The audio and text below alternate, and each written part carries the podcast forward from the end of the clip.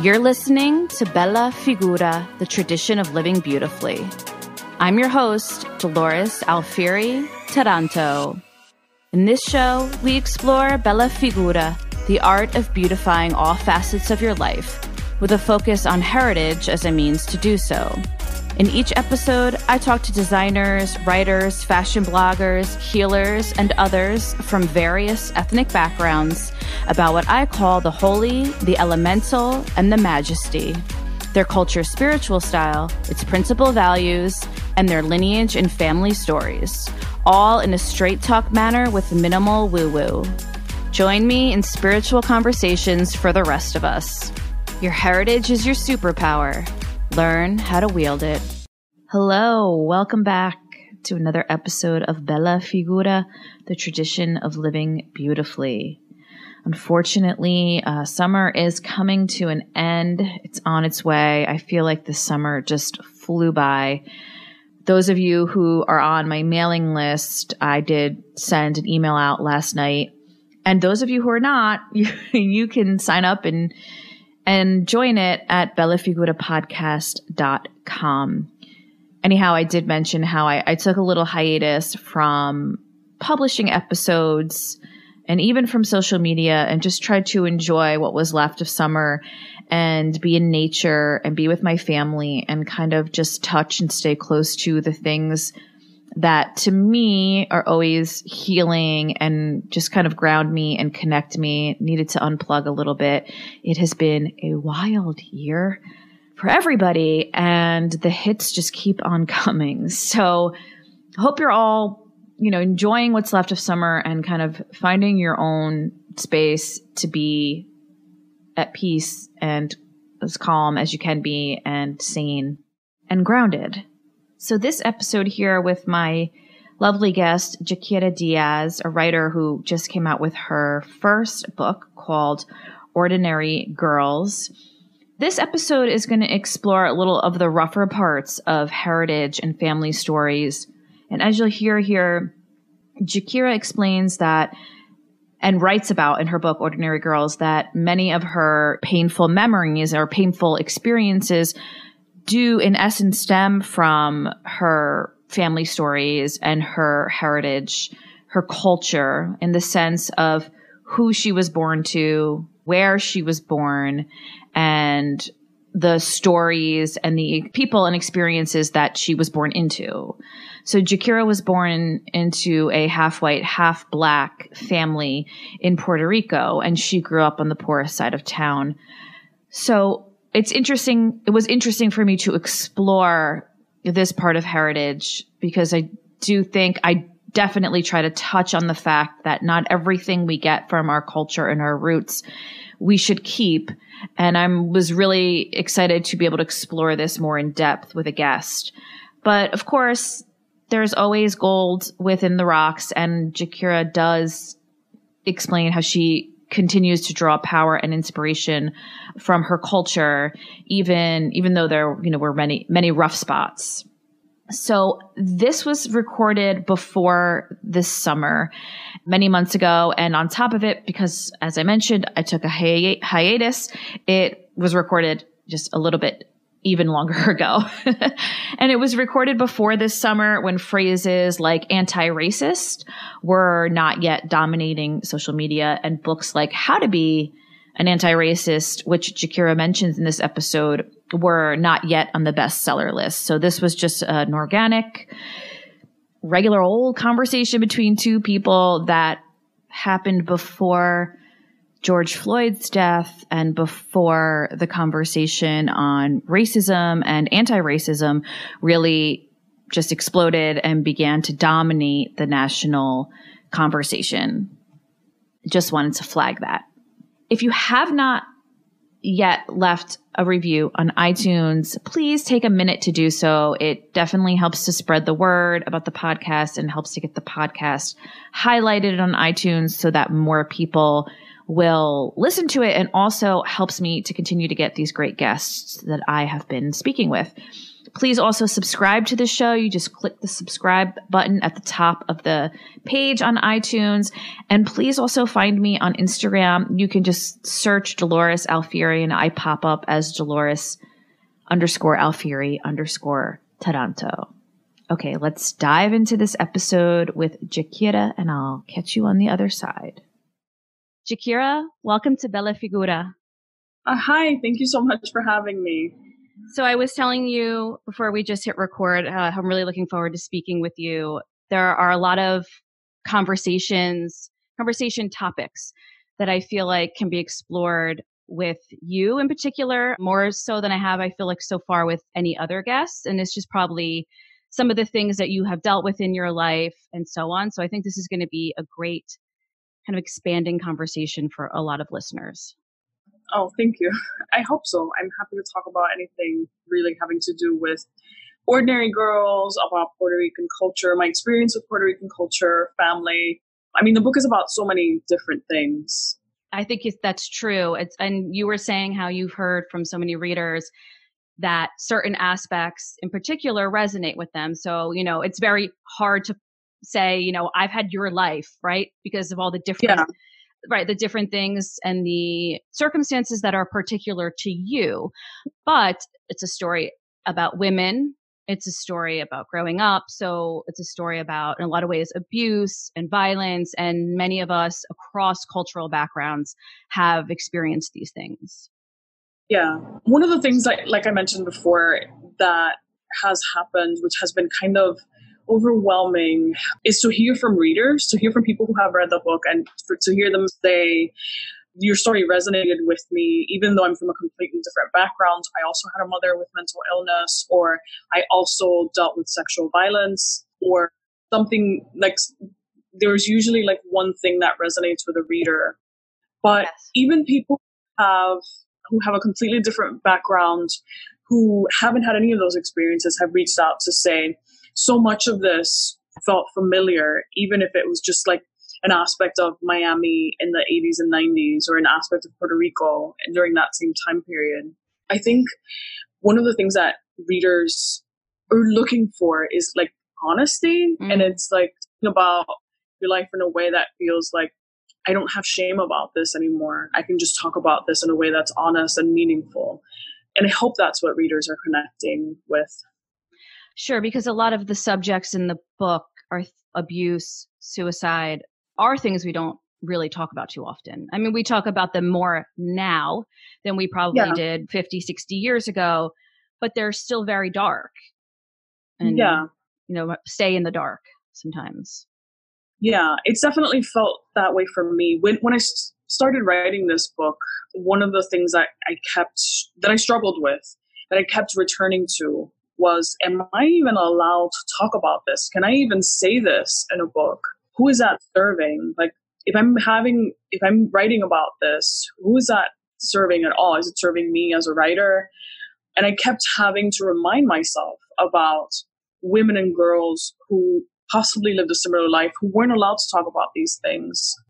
Certainly, I wasn't. We didn't talk about sex or sexuality in my home we didn't talk about sexual violence we didn't talk about like some of these things we were taught we should just be ashamed of yeah. and that it was a burden to to keep secret yeah i think um, that that's fairly probably fairly common in a lot of did you grow up catholic i mean yes. puerto rico is a yeah. heavily yes as an italian american myself of course catholic faith big part of our lives i, I think that that's a very common thing in in our in our types of households. Yeah i grew up catholic. My grandmother was very devout. My uncle my father's brother is a catholic priest. Mm. so there was always this aspect of shame for me of feeling like i should be hiding all of these things that i mean i'm queer. I'm actually i'm gay and i was afraid i lived my entire life i lived closeted couldn't come out to my family felt like there was something wrong with me, felt like I needed to hide it. And in my early 20s, I was able to come out to my friends and they were very supportive. So I was out to my friends, I was out professionally, but I couldn't be out with my family. And then finally, I came out to my father first, my brother, my sister, and they were fine with it. My grandmother died before I came out, but my sister, who is also queer, came out to my grandmother years ago. And my grandmother's reaction was so loving. She was like, mm. fine, I love you. I just want you to know that I love you no matter what. And I support you. I just want you to be happy. And so I know that she would have supported me, but there there's certainly an entire like an entire group of my family members that I don't know that I could ever come out to um, in Puerto Rico who are devout Catholics, right. Including my own. Right.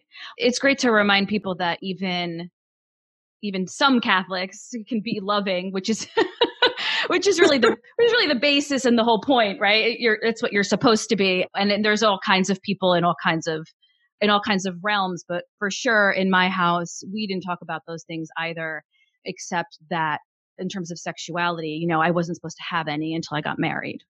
I mean, yeah, that was that was really that's all I remember ever kind of being taught, which gave me my own issues in, in my own way that I I have to work through. You know, like all of us. So we just jumped in talking with which I absolutely love. But before we go any further, let's rewind a little bit. I mean, the listeners know about you from from the introduction, but just tell us a little bit more you've mentioned Puerto Rico, et cetera, but about your upbringing and the people that you come mm-hmm. from. Well, I was born in Puerto Rico. My father is Puerto Rican. He's black Puerto Rican. My mother was born in New York. Her family is white Puerto Rican. And so I was raised in this very mixed family. Most most of my all of my mother's family is white. All of my father's family is black. And I was raised mostly by my black grandmother. And the book covers the early years in Puerto Rico where we lived in government housing projects that were that we called El Caserío. And we lived i mean we came from poverty. My father at the time there were no jobs in puerto rico in in that area so it was very difficult for my father to find a job. My mother worked in a factory which is where she could find a job. And my father had been in college and then had to leave school to try to support his family. It was very hard for us for a very long time. And then eventually he started selling drugs to try to make money and was able to get some money together and get us out of El Caserío and opened a liquor store and then eventually got us out of Puerto Rico. He was trying to, you know, make a living and eventually did start working legitimate jobs, which he was able to find once we got to Miami.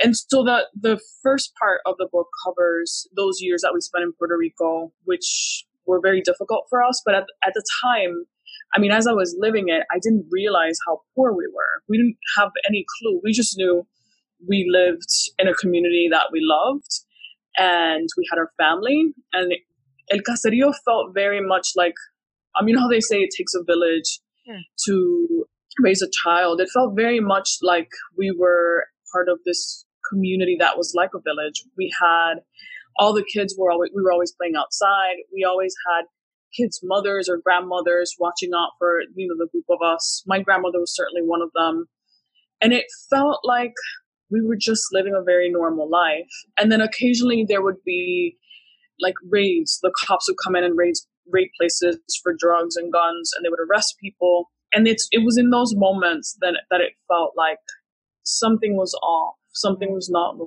Mm. Uh, and I didn't I didn't really think about this very much until I was older when I realized how much violence had found its way into our childhood games, mm. how much violence thought was part of our everyday lives and how we thought that was normal. And then after we left El Caserío and I started going to school in a different public school, and all the kids kind of shunned me or were afraid of me, and I had no idea why. And they, they, I was kind of an outcast in a school when all I, all I did was I loved to read, so I spent a lot of time by myself and had no friends. And then realized that they didn't like me because I was from El Caserío, and so I was this outsider girl. So that's part of it. There's also this part of my family that is that my father was a person who loved poetry, who loved literature, who loved to read. And so because he loved to read, I loved to read. I saw him reading. He was always always had his face in a book. And so I wanted to be just like my dad. And one of my very early memories, which is something that I write about in the book, was when my father took me to the funeral of a poet, Puerto Rican poet, Juan Antonio Corretjer. And I saw like so many people showed up to his funeral and I saw how much my father how much this man meant to my father and how much his poetry had shaped people and, and you know affected their lives that I thought it was my first moment realizing how important writing could be and how mm. important poets were. I thought poet, poets were like superheroes who could change the world. I guess they are. I mean, they are in some way, but yeah, I guess it's an adorable yeah. thought for a young girl to have. Yeah. Mm-hmm. Yeah. So I thought it was like my first, one of my first moments of awareness of what I wanted to be. And right. I wanted to write books, right? Also because my father spent so much time with books, I thought there was some magic there and it was something that I wanted.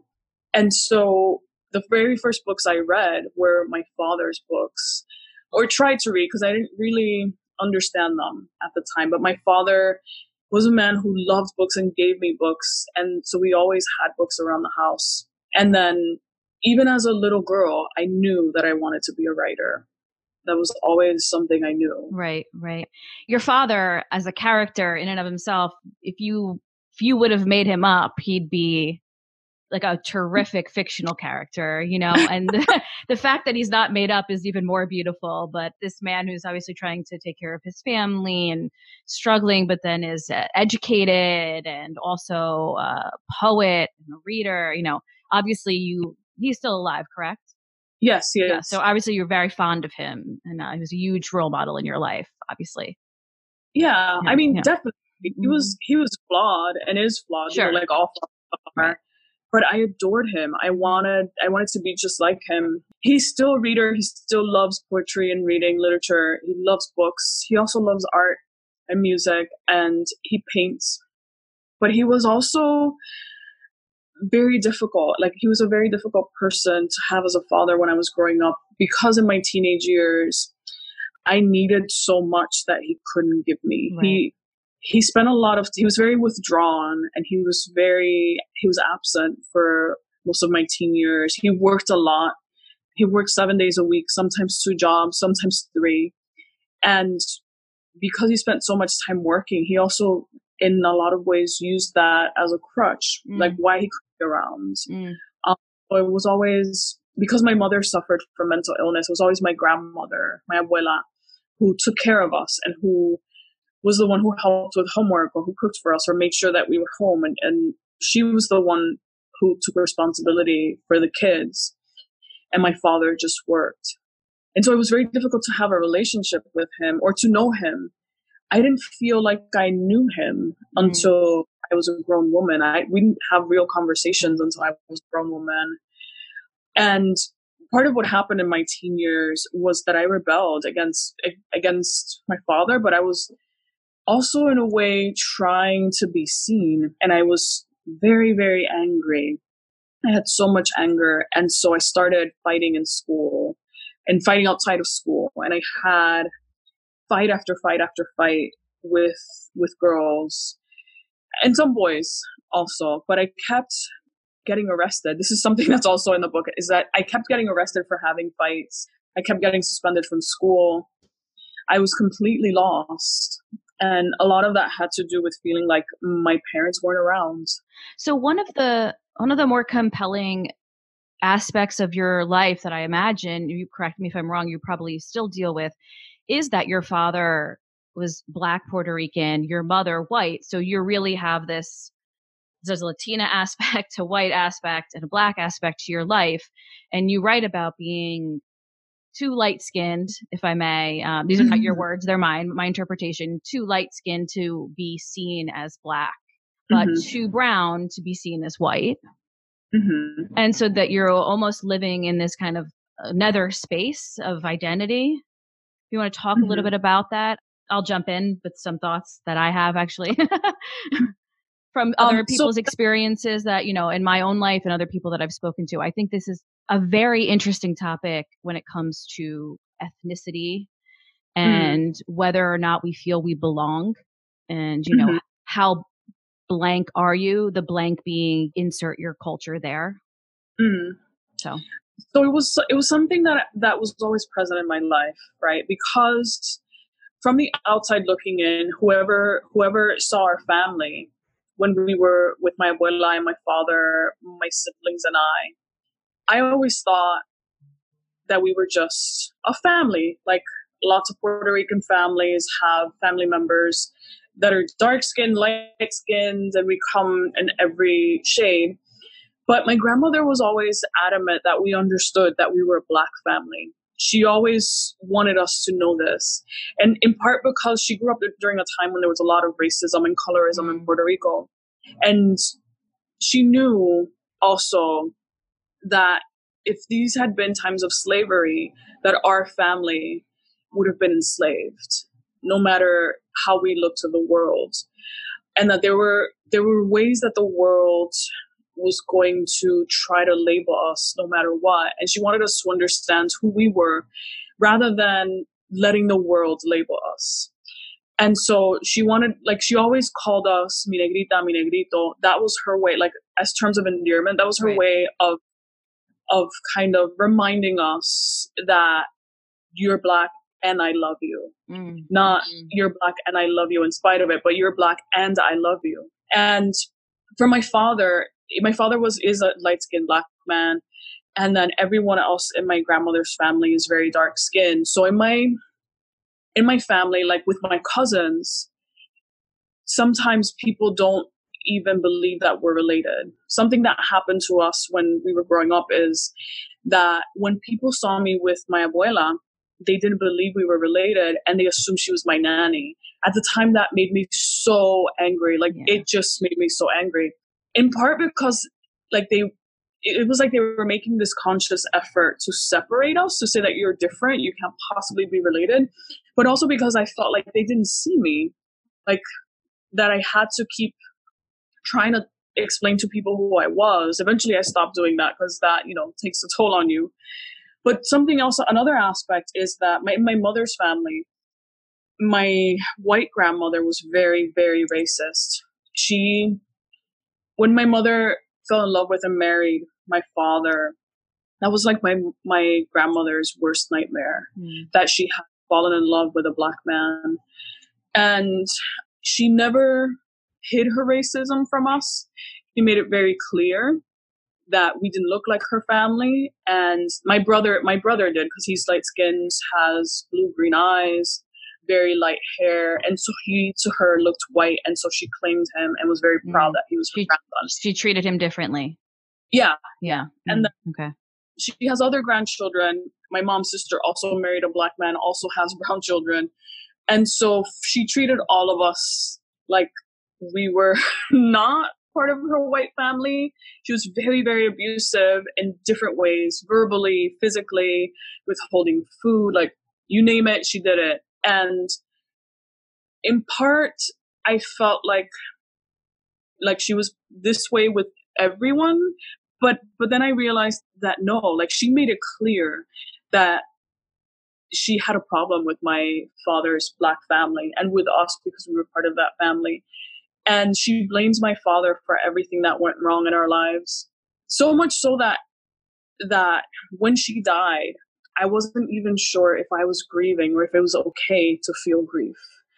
My cousins and I, and my sister and I, often joke that we wouldn't feel anything when she died, which of course didn't happen. She died, and I definitely yeah. felt pain and everything came back up. But part of my experience growing up was trying to somehow navigate that, trying to navigate this idea that people in my own family hated me, that people that I was related to were racist, and that I would never have the feeling of being complete because part of what I needed was for all these people in my life to acknowledge me and love me and accept me for who I was. And this is not, I mean, this is not just my experience. A lot of people, a lot of Puerto Rican people I know have either one or two people in their family that are that are going through the same thing or that have gone through something similar. And something that happens in Puerto Rico is that the conversation about race changes, it kind of gets glossed over, and everyone talks about how Puerto Ricans are a mix of Spaniards, Tainos, and Africans, and how we're all mix of these three races. And for some of us, that's not the case. Some of us are just black. Some of us are just white. Mm. Some of us are black and indigenous. Some of us are Asian. Some of, like we, Yeah. the conversation about race hasn't really been able to move. It's, it's, I feel like it's, it's taken a very long time. There hasn't been a lot of, of progress because of this myth that every Puerto Rican is a mix of three races, which is not necessarily true. Mm. Sorry, I went on. yeah, no, no. I was I followed all that. I think this is exactly the kind of thing that uh, it's good for us all to talk about. It's so this is uh, not in comparison because of course at this point as Italian Americans we are just considered white, which has its own implications and and is something I talk about a lot in the show. And I think uh, something that is used also as a way to gloss over our, our own history and kind of these days just kind of brush us aside, which is probably, you know, a whole other conversation. But in, for me, you know, growing up, I'm, as you can see, I'm blonde haired, I'm blue eyed, I have light skin. So for me, it was a lot of, you're Italian, you don't look Italian. Yeah. Right. So I'm one of four. My siblings are all they quote unquote look Italian. They have uh, dark olive skin, dark eyes, dark hair. I have a good friend of mine, uh, Rossella Rago, who same thing. She's closer to my age than my siblings, but grew up in Brooklyn and very Italian looking. And she always says I was I was too Italian for America, but then she felt too American for Italians. Mm. And, and I- you know, and I felt the same way. And I think as I get older, I realize that in part, I was actually because of my shading, I was almost too American. So I I didn't really feel that, but what I did feel was in my home life and also my my larger community, which was all Southern Italian. Everyone we we grew up around, uh, extended family, etc. That I think I just said as a defense mechanism, like, okay, well then I'm American Mm. it was Yeah. just easier than to try to go around defending myself and and trying to feel like I I belonged. Yeah. So I again, I know there's you know there's obviously different implications as you said of course your abuela said was letting you know that had it been slavery times you would have your family would have been slaves. That's a very a different indicator, but I I just wonder in general if you've heard from people of other ethnicities, you know, not just Puerto Rican, kind of struggling with that that same issue or having Yeah. experienced it. Yeah, I have. So I I think this is one of the one of the things that people who are black but have a white parent Mm. often feel like they can only really talk about it now after other people are talking about this and had to live basically trying to negotiate certain aspects of their identity for most of their lives. I do have a friend, we talk about this all the time, who's black, whose mother is white, and they were the only his his father is black, his mother is white, and they were the only black family where they lived in Kentucky Mm. and going to school growing up people always wanted to label him like other classmates kids in his class kids on the bus wanted to label him and didn't know that he was black and called him mexican Mm. called him easter like called him like wanted to figure out what he was in a lot of ways that has to do with people trying to measure your proximity to whiteness because some people whiteness translates as power in America. And so trying to measure your proximity to whiteness is really trying to figure out how they should be treating you. And Mm. One of the things that I feel we need to be talking about is not just race, but power, right? Like who has power in America? Because there's there's certain things in this country that make you like either more likely to have power or less likely to have power. Like if you're white but you're gay, if you're white and upper class compared to a person who is white and working class, Right. if you're transgender in the US you lose a certain amount of power because people take that as kind of like a cue of how they can treat you and how comparing themselves to you, right? Like how much power they have over you. I've had a lot of conversations with people who are who are either biracial, either black and white, or from other cultures, or just multiracial, or who have parents from different countries, who are immigrants. And it usually the, the thing that we all have in common is that, is that there's always been a sort of negotiation of trying to figure out where you fit or always knowing where you fit, but having to kind of remind people about who you are or trying to you know make people see you. And there's usually a point when you have a recognition that you're not going to be doing that anymore that it's you know it's not your problem mm. to educate people about who you are. It's not your job to educate people that that's that's someone else's problem because what they're trying to do is measure your proximity to whiteness and in a lot of ways it's not just about figuring out how they should treat you but figuring out how much they can oppress you one of the strangest feelings for me is always when I leave the US, being Latina, being Puerto Rican, being black, being biracial. When I leave the US and I travel somewhere else in the world where they where people see they perceive race differently mm. How who I am kind of shifts a little bit. Like being who I am looking this way and spending a month in the Middle East, like in Qatar, a lot of people asked me where I was from, but I think they were also trying to figure out if I was from there or if I was Muslim or like they were trying to figure out who I was.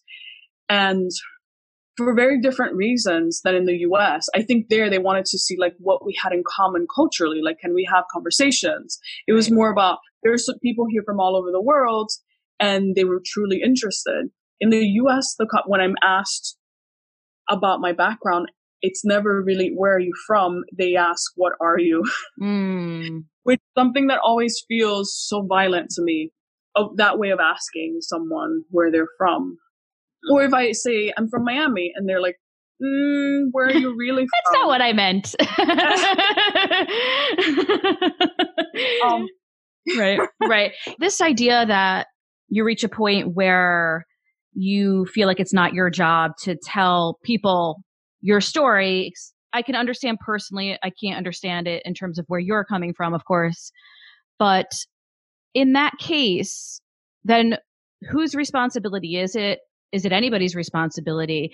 Hmm. Or let me phrase it another way. In some ways, I feel like what you're doing, I don't think you're defending yourself, but you are explaining and you're enlightening. And you know what I mean? So that's been a saying or a thing I've heard often. And then that's always what pops into my head. Well, then, well, then what happens? You know, it's not your job to tell me. Is it my job to learn about everybody's experiences? Like that's a lot to ask of me. Yeah. Yeah. You know what I'm saying? Yeah. So just, just your thoughts um, on that. So, so one of the things that I think about a lot is how the place I came from is no longer feels like home. For example, El Caserío, which is a place that when I was growing up was marginalized and where people didn't have a lot of opportunity, that we had to go out and search for opportunity. And because of educational inequality, we didn't have access to the same level of education as people who went to school outside of El Caserío. But I think a lot about how even though that place to me in my mind feels very much like home, going back today, I'm reminded that it's not home, that I no longer really belong there, that I've had access to all of these things, like education, for example, that I've had access to a graduate degree, the world, the publishing world, fellowships. And so I have a lot of privilege. And so for me to go back to El Caserío and try to make it feel like home is it's not genuine. Mm. I can still feel like home in my heart. I still have a lot of love for the place and the people who live there. But I've also had access to all of these things that make me that have been have made the world easier for me. And so for me I feel like it's my responsibility to educate myself about how what I do, how I walk in the world now is something I've had access to that the people I love haven't had access to. And so for me, who I educate and who I perform like emotional labor for is really it's for people like who I'm writing for and who I'm writing about. This is the same group of people. I'm writing stories about people that I love, but I'm also writing for them. And so I feel like it's I kind of have a sense of responsibility to educate myself about how what I'm doing and how I'm performing in the world, whether or not that's being oppressive toward that group of people. Mm. I also feel like I have a responsibility to because I benefit from my light skin privilege. I do. I've gotten opportunities and, and in a lot of ways I feel like sometimes I've gotten opportunities because people don't know that I'm black. And I was made very aware of this right after the Trump election that had I had people known that I was black, that maybe they would have seen me differently. That was kind of a shock to me. But I feel like I have a, a responsibility to ensure that people have access to the same things I've had access to, to the same fellowships, to the same opportunities. And so I try, however that makes sense for me, I try to make sure that people who haven't had access to the spaces I've had access to do somehow get access to them. One way that I did this was when I was working at the Kenyon Review, which is a literary magazine, trying to ensure that we were reading as widely and diversely as possible, trying to ensure that people who don't normally get published in the magazine knew that we, we had a call for submissions out. I felt like it was my responsibility to try to do things that someone in my position wouldn't normally do. And there are a lot of people who are doing this work, right? There are a lot of people who are going out and educating themselves and educating other people and trying to reach out and trying to make the spaces that they occupy more equitable and more inclusive and diverse. It's not just something that I do. I feel like a lot of people in the literary world are doing this work. But there's also something else, and it's that most of the people who control publishing, most of the gatekeepers, most of the people who make decisions about either who gets paid and how much they get paid or who gets published are people who are who tend to be white and upper middle class and who tend to get a lot of the opportunities or most of the opportunities. And so it becomes their responsibility to ensure that they're educating themselves about other people, right? But it's also kind of impossible to do all of this work because right. then you would stop doing it. So I think my my thinking about it is that being a person who is anti-racist or who is thinking about equity it's like work that you do every day and mm-hmm. it doesn't have to be necessarily all you do but it's like if you do a little bit every day eventually you come to a point when you start thinking about this as just part of your everyday like if you if you make it a point to say read journalists who are people of color or to read a story in a newspaper that's about queer people. Just like do a little something every day to try to educate yourself. Eventually, you realize that you've reached a place where you have an abundance of knowledge. Mm, that's um, very good advice. Yeah. It, one thing I don't know if you've read Ibram Kendi's um, How to Be an Anti-Racist, but one of the things that I learned from that book is that racism exists, right? Some of us benefit from it, some of us don't because of my prox I'll give you myself as, as an example. Because of my proximity to whiteness, even though I'm Latina, even though I'm black, if I'm in a place like Puerto Rico, where in a community where the cops are surveilling black neighborhoods, if those police officers see me and they don't see me as black, then they're less likely to shoot me. um, statistically. And so I benefit from my proximity to whiteness, whether I like it or not even though I have no control over that.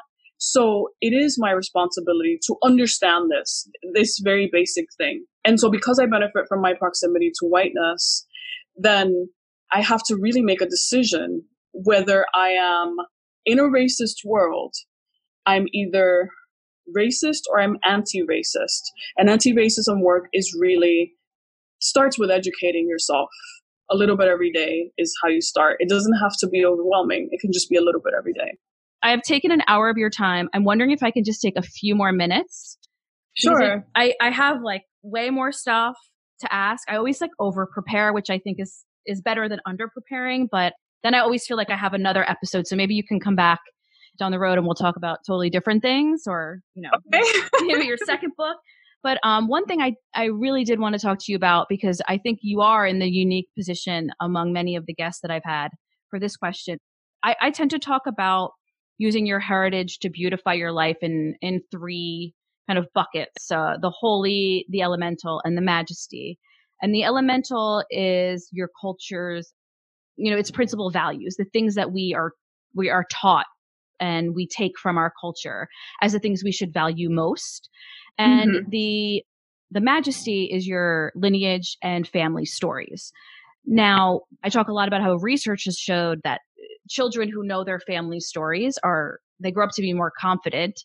Even as mm-hmm. children, they have more emotional confidence and you know you draw a line and that's and you know it points to the fact that the more we know about who we are and where we come from the the better foundation we have beneath us I also like to say to people, listen, there's some things our cultures give us that we have to let go of, right? Because they don't they don't work for us. They hurt us and they're they are they're not things that we should continue. In your case, your family stories are, you know, they're not they're not always pretty.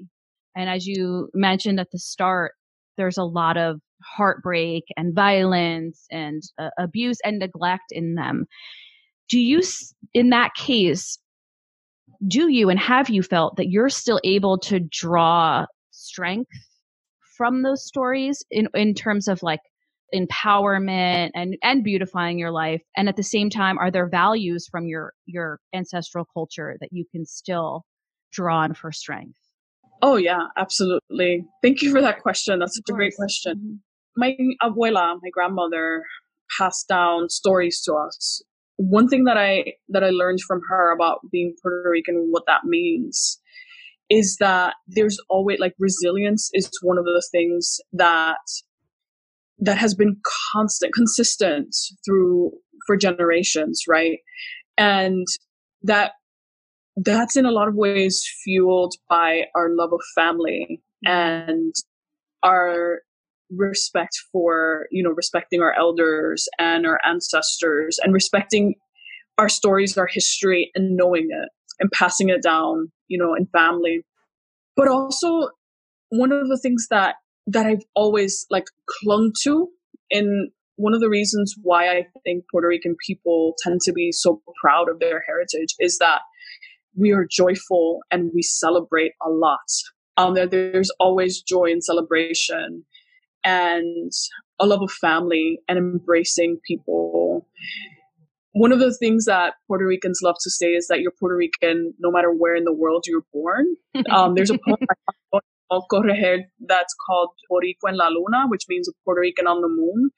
And the basic is that you would be Puerto Rican whether you were born here or if you were born on the moon. Um, and that's the the found that's kind of the foundation of what Puerto Ricanness means to me, which is that no matter what, you can always go back and you'll always have a home.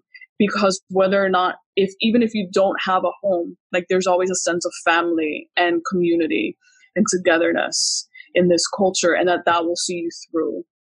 Which is why, to me, going back to Puerto Rico again and again feels necessary. I feel like even though I don't have a permanent home there, I have to go back. I always have to go back. So there's something about the island, the people and family that calls me back. Mm. And that's feeling like I have an anchor in the world, feeling like I have a family and a community and joy, right? When I go back there. For me, that's that's what I need to like remember. That's what I have to think about. That's something that is sustains me the aspects of machismo and this hyper toxic masculinity that's something i can live without and i try.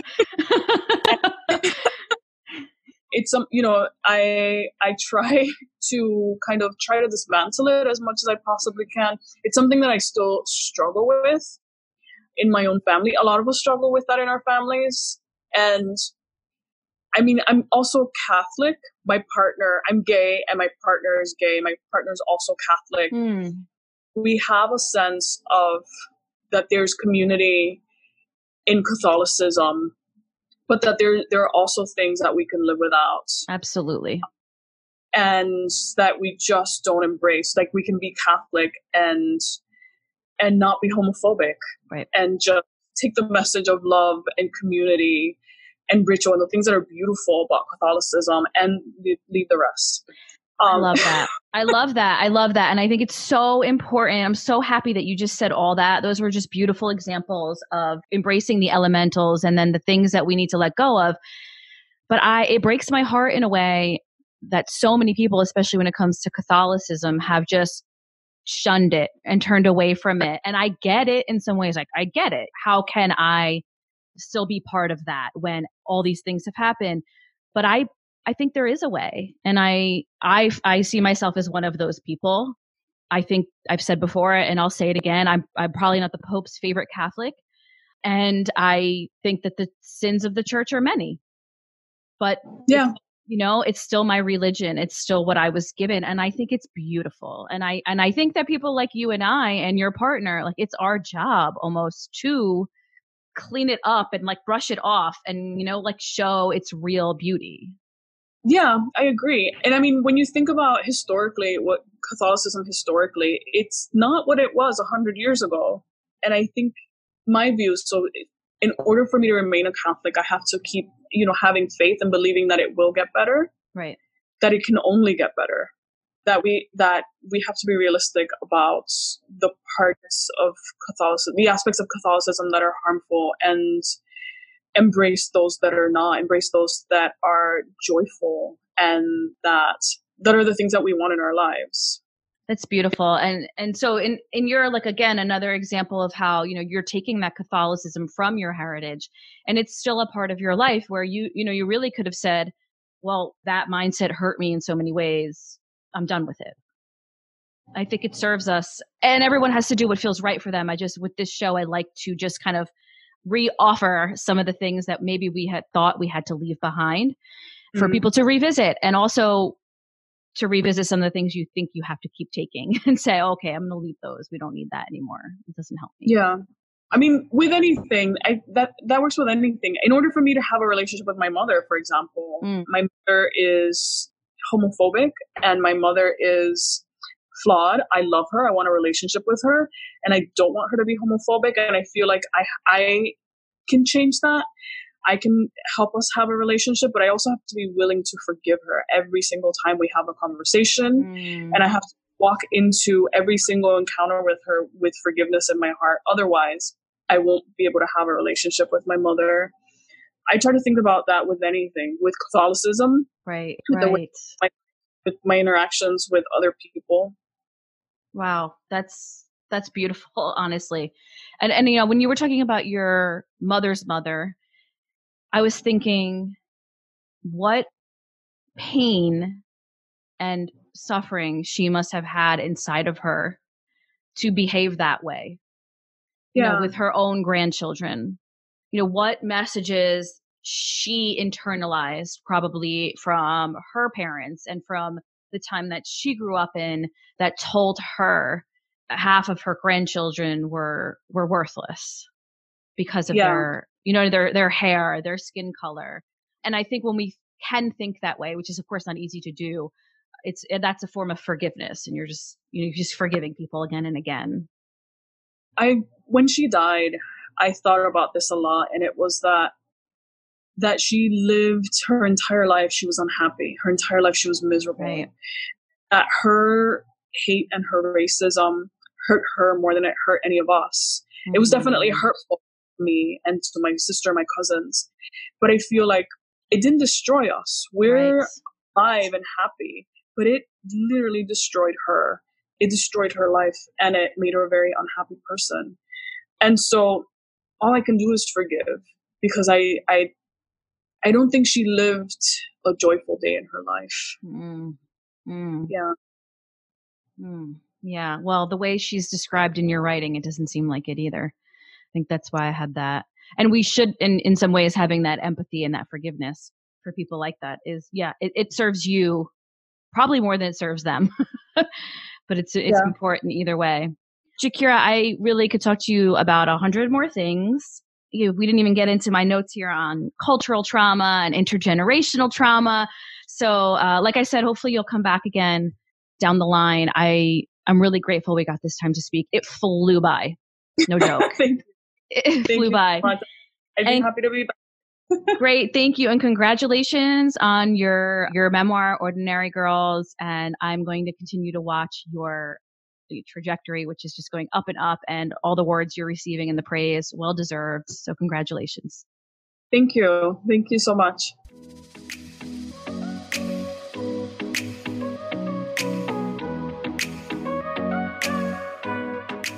Thank you for listening. I hope you enjoyed that episode.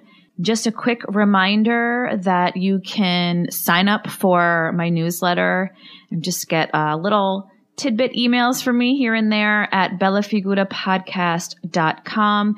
Please DM me on Instagram. Again, you can just search Dolores Alfieri and I will pop up as Dolores underscore Alfieri underscore Toronto. Or you can email me the old fashioned way at Dolores at bellafigurapodcast.com. And please just send me your thoughts, your show ideas, your feedback. I love to hear from you guys. It lets me know that you're out there and it makes me feel like we're actually having a conversation uh, with one another. Here's to knowing your roots and cultivating a beautiful life from their power.